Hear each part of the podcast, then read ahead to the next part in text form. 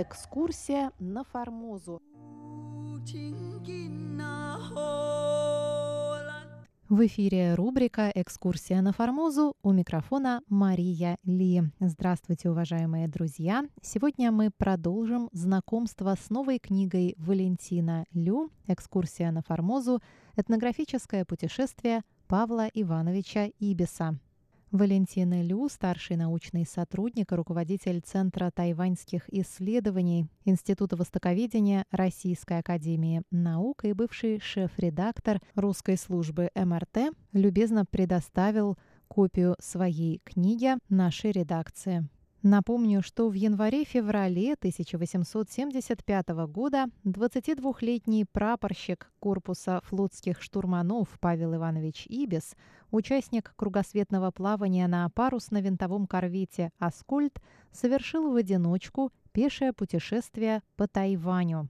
По итогам этого необычного путешествия он подготовил подробный отчет и рисунки, изданные в виде двух статей – Первая русскоязычная статья «Экскурсия на Формозу» вышла в начале 1876 года двумя частями в журнале «Морской сборник», и мы с вами, дорогие друзья, подробно знакомились с этой статьей.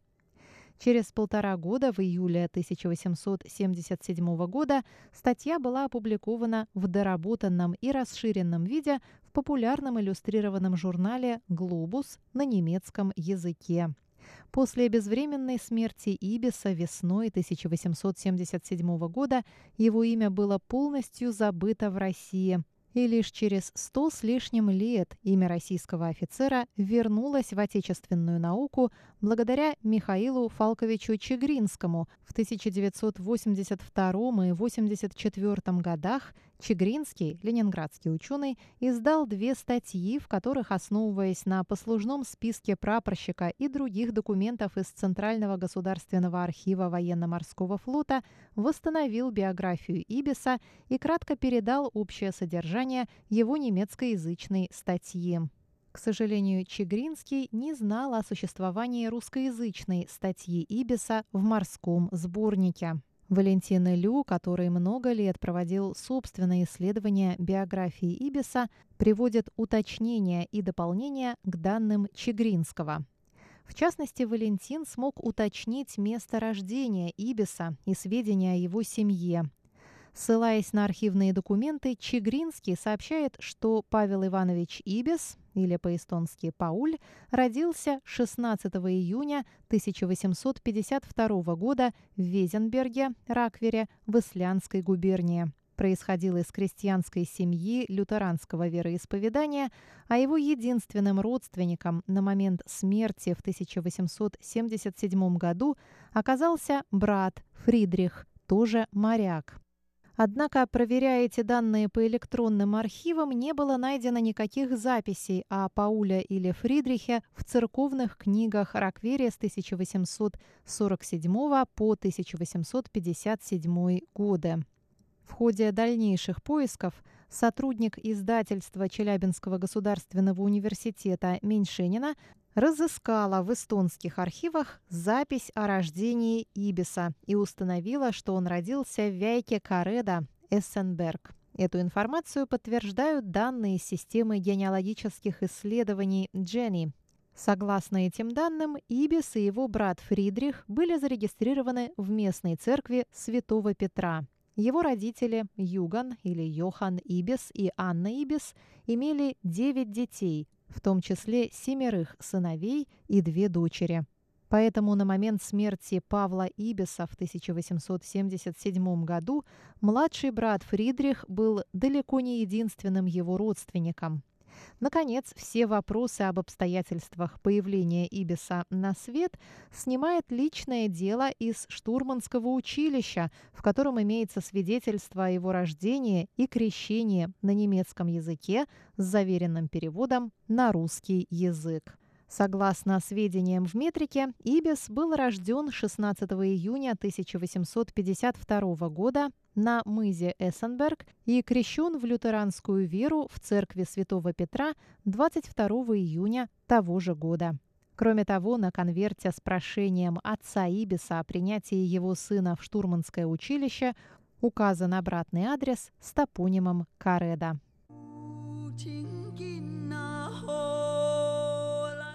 Как сообщает Чигринский, в 1862 году Ибис окончил штурманское училище, а в 1872 был произведен в кондукторы.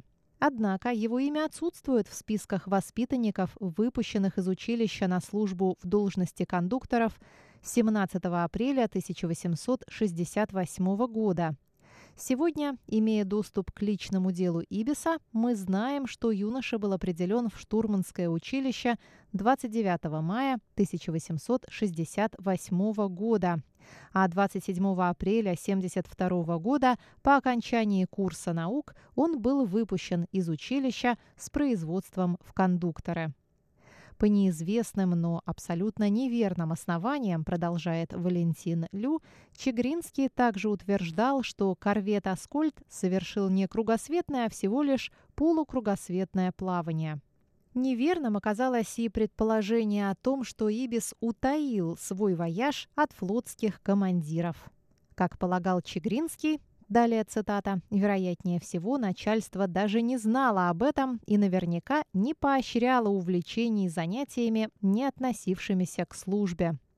Следует учесть, что Ибису приходилось работать в условиях, когда боязнь революционного движения во флоте привела к усилению различных ограничений и строгостей, а Скольд не составлял исключения. Конец цитаты. Маловероятно, комментирует Валентин, что младший офицер мог на два месяца оставить военное судно в ходе заграничного плавания и при этом не информировать командиров о своих действиях и перемещениях. Ошибочность этого политизированного вывода доказывают факт выпуска статьи в морском сборнике и дважды упомянутое в ней имя командующего Тихоокеанским отрядом судов. В ее заключении Ибис вновь повторяет слова личной благодарности. Далее цитата. «Но повторяю, что только благодаря содействию его превосходительства, адмирала Брюмера, я мог собрать сведения, здесь изложенные, а потому, как я, так и те, кому они послужат, должны быть исключительно ему благодарны». Конец цитаты. В своих статьях Чегринский, основываясь на неназванных материалах, сообщает, что в июне 1876 года Ибис тяжело заболел и был помещен в госпиталь во Владивостоке. Лечение во Владивостокском госпитале не дало результатов, и после прибытия Аскульда в Кронштадт Ибиса отправили в Австрию. Это сообщение также не соответствует выявленным фактам. Во-первых, корвет «Аскольд» вышел из Йокогамы в Европу 8 января 1976 года и, согласно данным судовых журналов, на обратном пути больше не заходил во Владивосток. Во-вторых, лечиться во Владивостокском госпитале Иби смог лишь во время одного из двух заходов корвета во Владивосток в мае или в августе-сентябре 1875 года.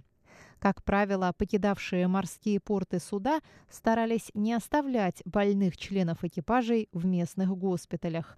Поэтому не позднее сентября Ибис покинул Владивосток на борту Аскольда, после чего в октябре, ноябре и декабре корвет находился на Якогамском рейде. В-третьих, если Ибис тяжело заболел в июне 1876 года, видимо, это было резкое обострение затянувшейся болезни, то его корвет находился в это время уже в одном из османских портов Средиземноморья. Согласно дополнительному послужному списку, на корвете прапорщик прослужил до 1 июня 1876 года, проведя в заграничном плавании 1306 дней, в том числе 23 дня на якоре. При этом Ибис был списан на берег по болезни в Салониках, то есть, вопреки записям Чегринского, без возвращения на родину и задолго, почти за целый год, до возвращения корвета в Кронштадт. Окончание первой главы книги Валентина Лю прозвучит на следующей неделе в рубрике «Экскурсия на Формозу».